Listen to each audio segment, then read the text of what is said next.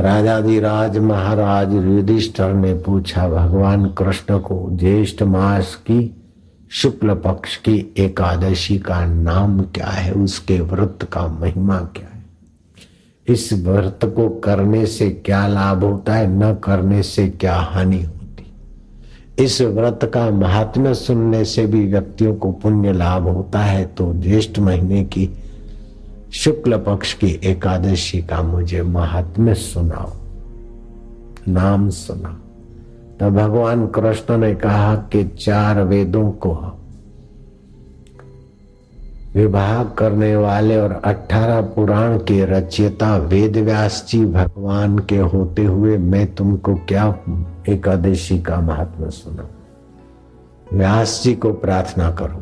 व्यास जी को हम प्रार्थना करते वे संत लोग पुरुष हमको सत्संग सुनाए। भगवान भी संत पुरुष का सत्संग सुनने का महत्व जानते हैं।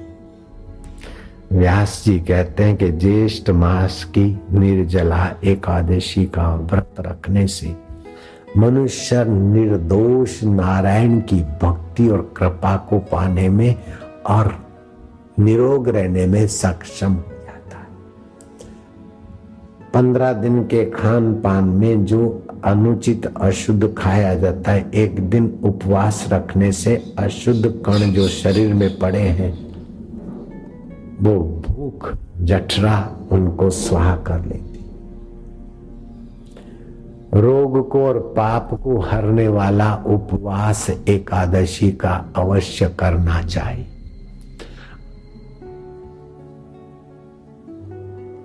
जेठ महीने की दोनों एकादशी का व्रत करना ही चाहिए। जो व्रत नहीं करता, वो पशु की नहीं सब दिन खाता है, वो पाशवी योनियों में जाता है और नरकों के दुख भोगता है। मनुष्य अगर मनुष्य शरीर में संयमी और उपवासी होकर उन्नत नहीं होता है तो क्या घोड़ा गधा बनकर उपवास या उन्नत कर, उन्नति करेगा? एकादशी का व्रत प्रयत्न पूर्वक करना चाहिए।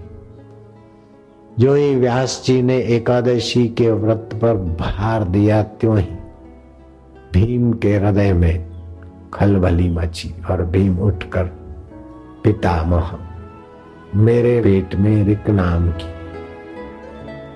चित्राग्नि, मैं उपवास नहीं रख सकता।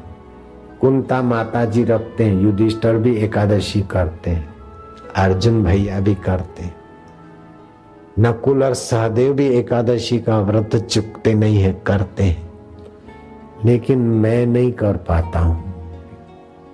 और आपने कहा कि अगर नहीं करेंगे तो नरकों में और नीच योनियों में जाना पड़े तो मेरे जैसे के लिए कोई उपाय बताइए। रिक नाम की अग्नि है, मैं भरपेट भोजन करूँ और फिर दिन भर उपवास करूँ, ये भी मैं संभव नहीं मानता। तब व्यास जी ने कहा, पुत्र, पुरुषार्थ करो। इरादा पक्का करो। अगर तुम चाहो कि मैं नरकों में भले जाऊँ, लेकिन खाना खाऊँगा तो खाते रहो।